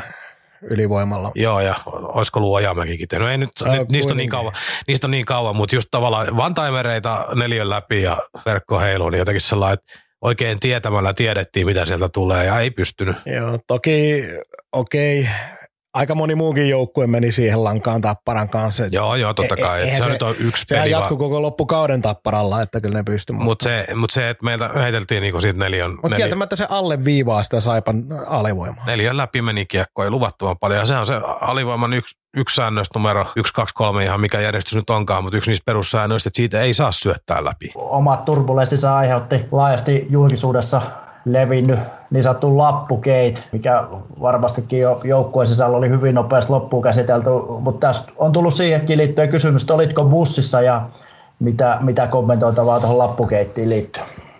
Oliko bussissa? Joo, ensinnäkin niin kuin sanottu, että se varmaan miten se toteutettiin, niin se käytiin sen jälkeen oli bussissa. Mutta niin kuin just se, mun mielestä koko homma oli ihan, ihan, niin kuin, ihan hölöpöly, nimenomaan myrsky vesilasissa. Ihan normaali juttu, joka, joka liittyy luottamukseen pelaajien ja, ja, ja valmennuksen kesken. Ja, ja niin kuin sanottu, se mikä vaan, että mikä se homman idea oli, niin sitähän ei kukaan tajunnut, että siellä on yksittäisen toimittaja, jolla on omat motiivinsa tähän juttuun. Niin, niin hän on tiennyt sen, koska kyseessä on kuitenkin media-alan ammattilainen, niin hän on halunnut tehdä tämän hänen motiivinsa. Niitä nyt ei tarvitse tässä spekuloida, mutta hänen motiivinsa tähän näin ja, ja, ja tiennyt, että miten nämä hommat etenee. Ja, ja sen jälkeen, että miten se eskaloituu oikeasti tänä päivänä, kun on sosiaalinen media, sosiaalinen media, niin, niin miten se eskaloituu. Että se on vähän sama kuin tällä hetkellä katsotaan tätä ikävää koronavirusta, tota noin, niin pandemia, mikä täällä on, niin, niin, niin meillä on tällä hetkellä vähän reilu kolme miljoonaa virologiaa ja kolme miljoonaa talousasiantuntijaa, jotka kertoo, että miten asiat pitäisi tehdä ja,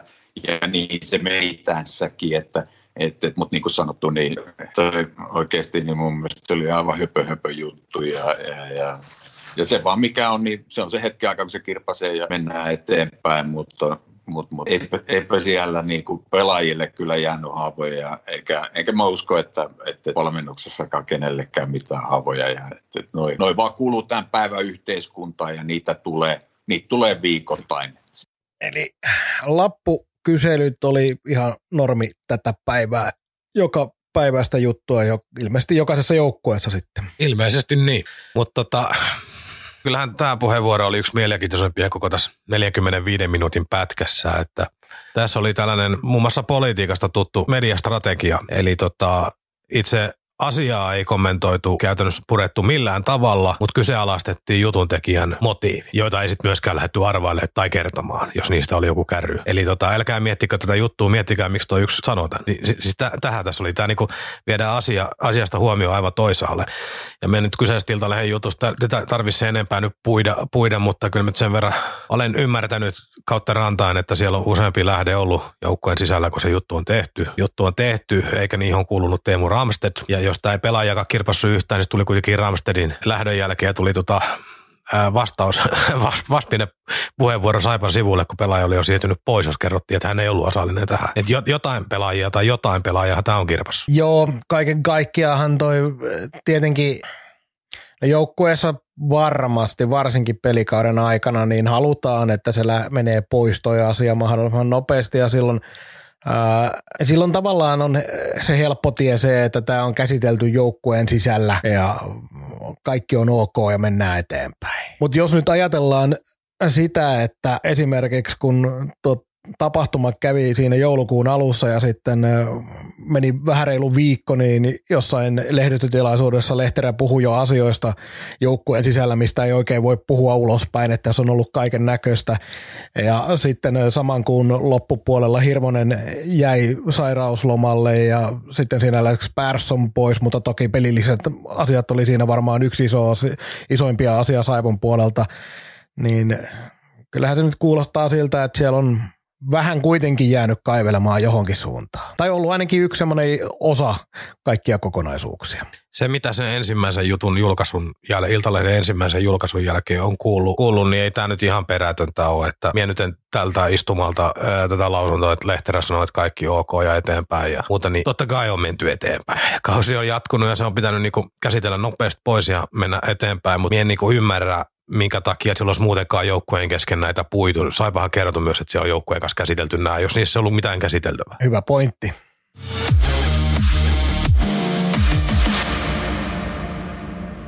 Tota noin, niin en meinaa erota, josta, koska, koska asenne on kohdillaan, intohimo on tallella edelleen, valtava intohimo, fokus, fokus on tallella ja, ja, ja unelmia on vielä paljon täytettävänä. Nämä on kuitenkin isoita, isoja asioita ja mä näen niin tuossa. Ja, ja se, että epäonnistumisia tulee. Denzel Washington katsoi joskus sellaisen näyttelijän, joka on aika hyvä ja pätevöitynytkin näyttelijä kuin Denzel Washington, niin hänen, hänen esitelmöimistä ja, ja, ja hän kertoi siitä, että kuinka monta kertaa hän joutuu esimerkiksi äh, käymään koeesiintymisissä ja millä tavalla ne meni pieleen ja, ja, ja paljon muitakin. Että tota, se, että epäonnistuu, niin, niin, niin kun sulla on visio ja sulla on iltohimo ja sulla on suunnitella ja sulla on unelmia, niin ei, ei niinku, kyllä se sieltä tulee. Kyllä se sieltä tulee, että kaikkein typerintähän että eroisi. Ja sitä paitsi niin, kuin, niin mulla on tällä hetkellä, meillä on kuitenkin erittäin paljon, vaikka ymmärrän, että tunteita herättää, meillä on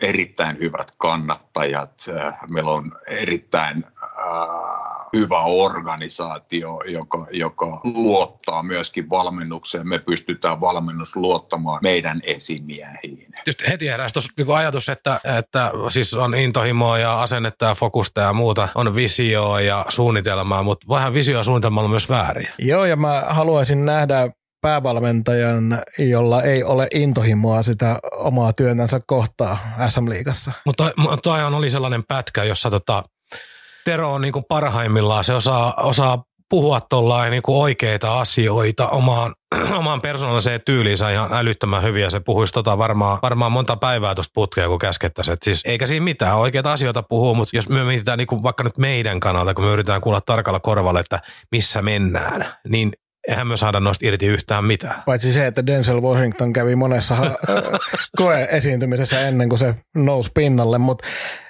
siinä on semmoinen juttu, että Tero Lehterä ei ole paljon koeesiintymisissä ollut, vaan se iskettiin suoraan pääosaan Saipa-nimiseen näytelmään. Kyllä, ja kolme kautta menty. Joo, ja menty koko aika huonompaa suuntaan. Et se, on, se on taas kiva tämmöinen näin äh, heitto heittää tuohon noin ja sitten ihmiset ymmärtää, että niin, onhan muutkin epäonnistunut, mutta onko nimenomaan Saipan päävalmentajan paikka se, mihin tullaan epäonnistumaan, että kyllä varmasti se neljäs kausi sitten onnistuu. Niin ja tämä nyt on muutenkin tämä korona on sellainen mielenkiintoinen tilanne, että, että jos spekuloidaan sillä, että kauden jälkeen jatkosopimusta huolimatta Tero Lehterän asemasta olisi voitu vaikka keskustellakin hallituksessa ja päättävien ihmisten toimesta, niin tämä korona viimeistään vesitti sen tilanteen ihan kokonaan, koska sellaista skenaarioa, että laitetaan yksi valmentaja pihalle nauttimaan täyttä palkkaa vuoden verran, palkataan joku tilanne, niin eihän taloudellisesti siihen ole mahdollisuuttakaan. Ja mie, kuitenkin me on ihan vuoden varma siitä kaikista tiedoista, mitä on saanut, että ei se Lehterän tilanne niin tämän kauden jälkeen jatkosopimuksesta huolimatta ollut ihan täysin kiveen hakattu, että jonkunnäköistä keskustelua siitä on ainakin käyty. Joo, nyt sitä keskustelua ei tarvi enää käydä ja äh, vaikka kuinka paljon kritisoida ja näin, niin kyllä mekin se ymmärretään, että tilanne on se ja toivotaan ja uskotaan siihen, että oikeasti nyt sitten Teron johdolla ensi kaudella mennään, mennään kohti parempaa.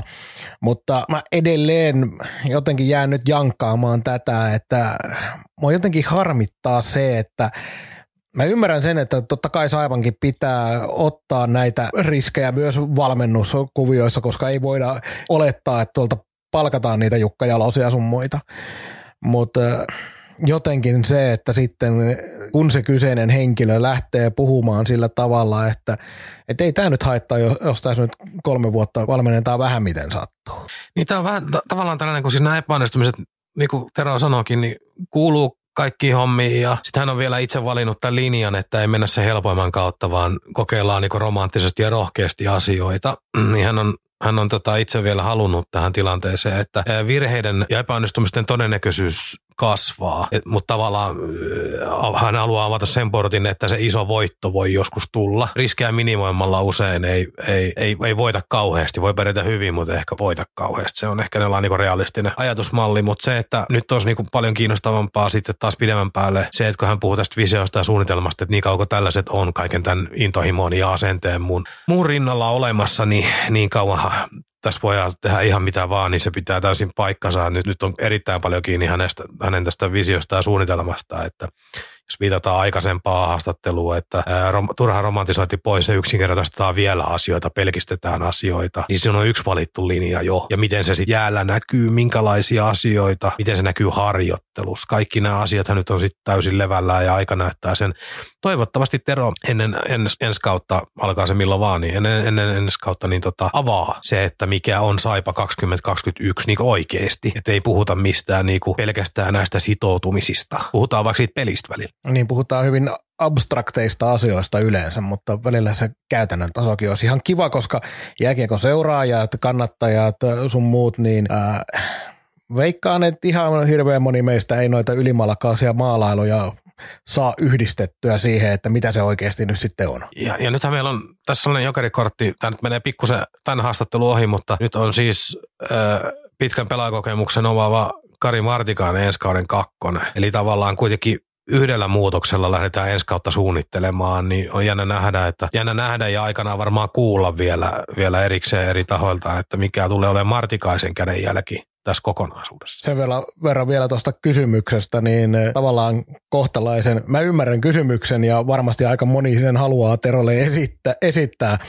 mutta kyllähän nyt eh, Tero olisi todella tyhmä, jos hän nyt itse eroamaan lähtisi. En minä ainakaan eroaisi. No ei varmaan tässä tilanteessa kukaan, jos sinulle ei ole tiedossa uutta työpaikkaa, niin ei, ei tietenkään. Ja tämä koronatilanne on nyt se, että nyt ei ole kenelläkään, ei valmentajille eikä pelaajille, ei ole niiden markkinat. Että nyt jos on työpaikka, niin pidä kiinni. Viimeisellä kaudella kuraa tuli tosi paljon ja varmasti te päävalmentajana sait suurimman, suurimman osan siitä niskaasi, niin miten se Vaikuttaako se henkisesti millä tavalla? Totta kai se vaikuttaa. Totta kai se vaikuttaa. Kyllä, kyllähän se nyt niin kuin varmasti näki. Ja kyllä tässä niin kuin meni jonkun aikaa, että kyllähän se oli sellaista, ei se nyt varmasti fyysisesti eikä ihan henkisesti ollut, mutta Jallis, muutama kerran kuullut, kun Jallis on kertonut, kun se on roikkunut köydessä kiinni tuolla jossain napa, napajäätiköiden välissä, niin, niin, niin kyllä se oli sellainen, että niin kuin loppuun asti viedään. Ja, ja totta kai tekisi mieli välillä oikeasti niin kuin pamauttaa faktoja tiskiin ja niin kuin antaa takaisin, mutta, mutta, mutta isompi juttu on nimenomaan se joukko. Et, eh,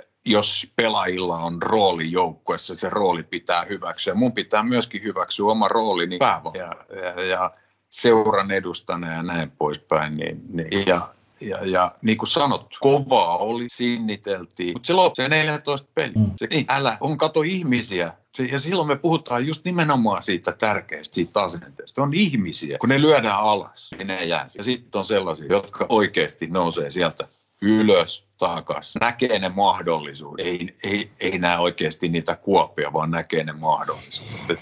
No, niin kuin sanottu, tässä ollaan ja, ja taas mennään eteenpäin ja ollaan valmiita. Mutta niin kuin sanottu, että sellaiset asiat kuin asenne, intohimo, fokus, unelmat, ne pitää kaikki olla, koska olisi sitten kyseessä tammi tai oli se ihan mikä muu tahansa, niin niin kauan kun sulla on halu kasvaa, niin kauan kun sä kasvat, sä et kuole. Sitten kun se kasvaminen, se lopsit alkaa rapistuminen kohti kuolemaa.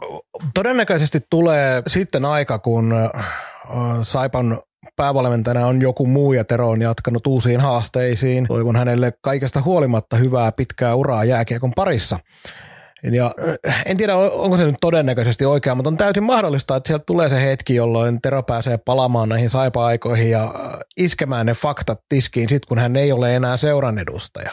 Mutta äh, ne Teron faktat, niin onko ne samat faktat, mitä sitten meillä tai jollain kannattajilla tai seuran sidosryhmillä on? Siinä on aika iso, iso kysymyksen kohde. No tuskin on. Tero, Tero maalaa, maalaa tota, niinku tätä maailmankuvaa tietysti subjektiivisesti niin kuin itse meistä kukin.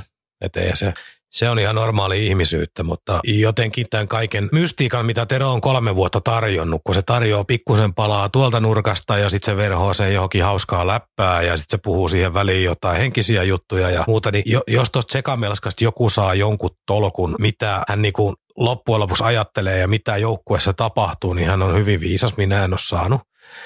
Ja, ja tässä Terolla, niin kuin, Terolla tavallaan tämä hän, hän on median kanssa toiminut ja hän, hän ymmärtää sitä pelikenttää, niin hän, hän käyttää tätä hirveän hyvin hyväkseen. Nytkin tässäkin tuli jotenkin sellainen oikein, oikein nöyrä, nöyrä kuva, että olisi kauheasta asiaa ja pääsisi sivaltamaan faktoilla, mutta ei kuulu, mun rooli on ottaa tämä vastaan ja hyväksyä. Ja samaan aikaan kuitenkin antaa ymmärtää, että totuus on monessa asiassa jotain aivan muu, mitä luulet. Ja sitten tavallaan tällainen hänellä varmaan tällainen kaoottinen ristiriita sopii ja sitten voit niinku ottaa se pakoauto ja sanoa, että mut ei nyt voi sanoa, kun, ja arvostan teitä kannattaa, että teette hienoa juttua, jos pakoautolla pois tapahtuman paikalta, kun alkaa tulee kysymyksiä. Että, ja, ja, muutenkin tässä pakko sanoa tästä, tämä 14 peli nyt kuultiin, en tiedä monettako kertaa tässä haastattelussa. Meidän pitää varmaan tehdä joku 14 viimeisen pelin oma mitali. Tehdään itsellemme ainakin. Viimeisen 14 peli yhdeksäs sijaan. Mitä Joo.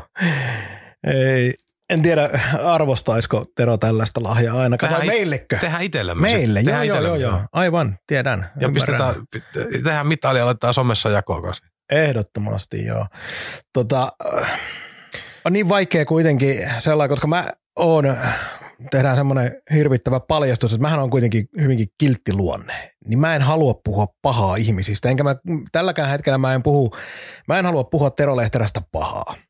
Mutta on tosi vaikea koko ajan ymmärtää sitä, että miten paljon eroaa se, mitä nähdään kentällä ja mitä kuullaan sitten äh, siitä, että miten Tero on ajatellut kaiken menevän ja sitten on ollut aina joku loukkaantumiset ja pelaajien sitoutumiset ja milloin mitkäkin syynä siihen, että ei olekaan onnistunut. Niin on vaan tosi vaikea ymmärtää, että semmoinen, tai uskoa semmoista aitoa nöyryyttä siellä olevan sitten kuitenkaan. Niin, siis niin kuin sanoit, niin eihän tässä ihminen Tero Lehterää en arvioi ollenkaan, koska en häntä tunne. Nyt puhutaan täysin päävalmentaja Tero Lehterästä siitä, mitä hän tässä päävalmentajan pestissään tekee. Perheet ja kaikki muut siviilijutut on oma lukunsa ja niihin on ihan turha sotkea tähän. tähän mutta jotenkin tämä, tämä kun, siis kun me, me, meillä ollaan niin kuin, jos tuossa puhuttiin aiemmin saipalaisuudesta, puhuttiin vähän pelityylistä, mieltä aina tiedä mikä on saipalainen pelityyli, no tietty periksi antamattomuus joo ja kaikkea tällaisia.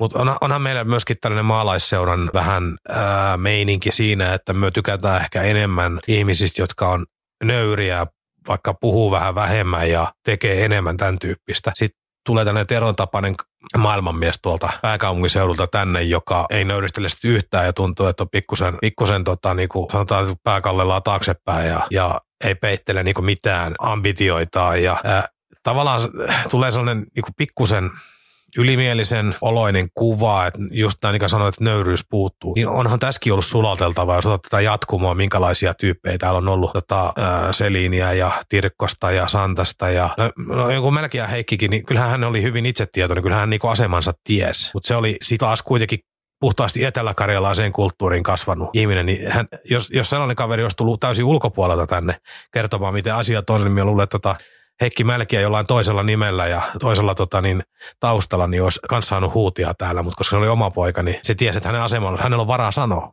Pelaaja legenda. Joo, siis nimenomaan menisin just sanoa tätä, että Mälkiällä on numero jäädytettynä paita katossa. Tero Lehterällä ei ole kisapuistossa vielä oikein mitään.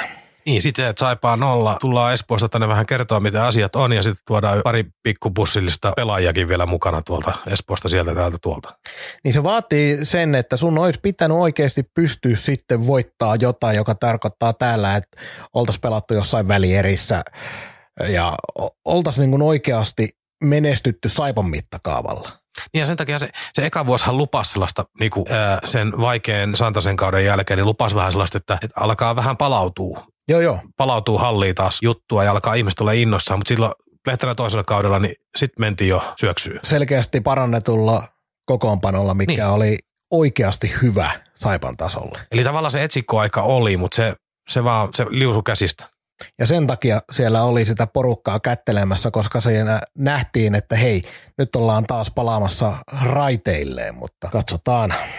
Niin, ja tähän muutenkin, siis jos miettii kun Lehterä taustaa, niin taustaa, niin hän on tota TV-ssä esiintynyt ja Maikkarin MM-kisastudioissa heitellyt lä- läpyskää siellä ja nauraskellut ja heitelty vähän femmaa jätkien kanssa ja kaikkea muuta tätä osastoa. Niin siis silloin kun hän tuli tänne, niin me on, me on niin kuin sanotaan, että 99 prosenttia varmaa, että monella oli Lehterästä kuvaa nyt lähinnä ainoastaan TV-kommentaattori, että hänen niin valmentajapersoonasta ollut suurimman, no ei, no ei melkein kenelläkään ollut mitään hajuu täällä. Ainoastaan se kova ydin, jotka taustatueita teki ja tuo piirissä pyöri, niin varmaan hänestä jotain tietoja omassa, plus totta kai rekrytointiväen täytyy, täytyy hänestä tietää taustat taustat, että tavallaan tämä oli vähän sama kuin jossain kohtaa esimerkiksi niin kuin Ismo Lehkonen on varmaan viihdyttävin kommentaattori, mitä minä tällä hetkellä tiedän. Hänellä ei ole mitään estoja sanoa mitään, hän ottaa kantaa asioita, se on kiva kuunnella. Ja eikä tarvitse ei, olla edes samaa mieltä hänen kanssaan. Ei, ei tarvikaan. Ja ei tästä ole montakaan vuotta sitten, kun muistaa, että Ismo Lehkonenkin oli vielä monien kannattajien huhuissa, että milloin pori ja milloin sinne ja milloin tänne valmentajaksi. Ja kaikki se perustuu siihen TV-habitukseen, jolle on niin arjen valmennuksen kanssa juuri mitään tekemistä. Niin oikeasti. Kyllä. Se on,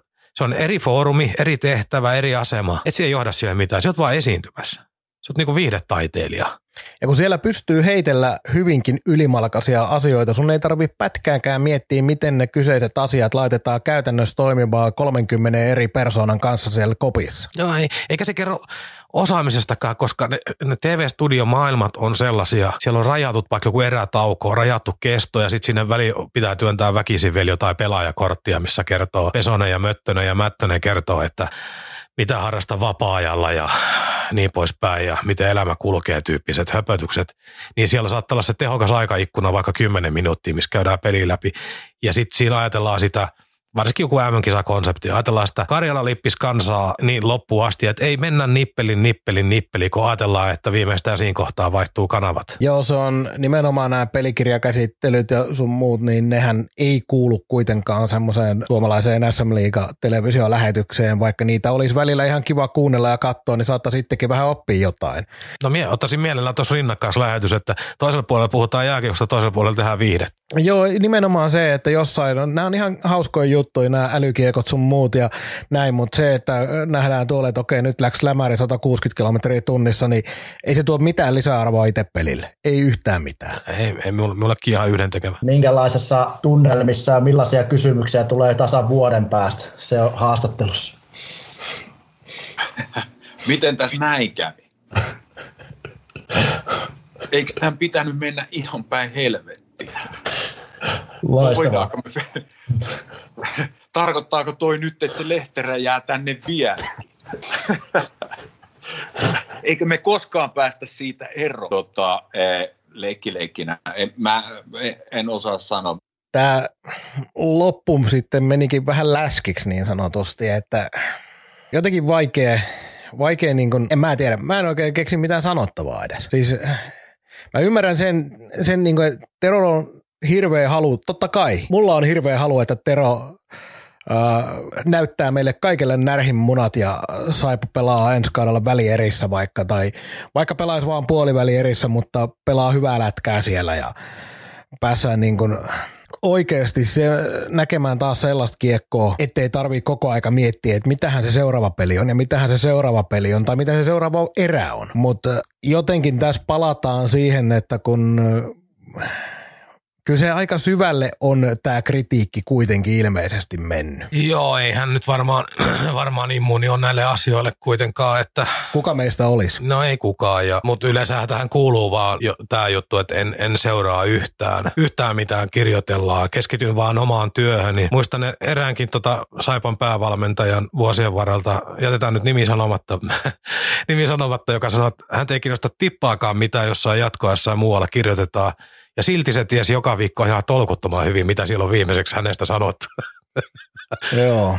Niin, mutta se kuuluu siihen, kato, vähän, vähän niin kuin lätkä, lätkämatsoilua, pikkusen sellaista kovaa jätkää, että me ei heilata mikään, me tehdään oma juttu. Me, me, me, meillä on niin kuin, ollaan niin vakalla pohjalla, me ei tarvitse välittää yhtään mitään Ruut sanoo. Se, se, se on niin kuin, ehkä se on niin kuin enemmän itsensä, itselleen uskottelua kuin mitään niin kuin, ää, ja todistelua kuin mitään niin kuin vakavasti otettavaa juttua. Et toi, mikä nyt piti noista huumorin läpistä heittää, se on varmaan, no Tero harrastaa huumoria ja tuossa oli varmaan niin kuin, niin tarko, ei, tarkoitus naurattaa väkeä. Ja... Joo, ei tämä ainoa, ainoa hetki ollut tämän haastattelun aikana, että siellä heiteltiin vähän, vähän niin sanotusti huumoria, huumoria sekaan, mikä tietysti, no se kuuluu siihen Lehterän tapaan ja se on ihan fine sikäli, että se on hänen, hänen tapansa. Tällaistähän se oli nimenomaan jo, jo niissä äh, TV-kommentaattoriaikoinakin. Joo, joo, joo. Varmaan, varmaan monesta on hauskaa ja tykkää, niin silloin se on jes. Mutta ehkä nyt olisi voinut olla se hetki, että olisi kuitenkin tähän loppuun.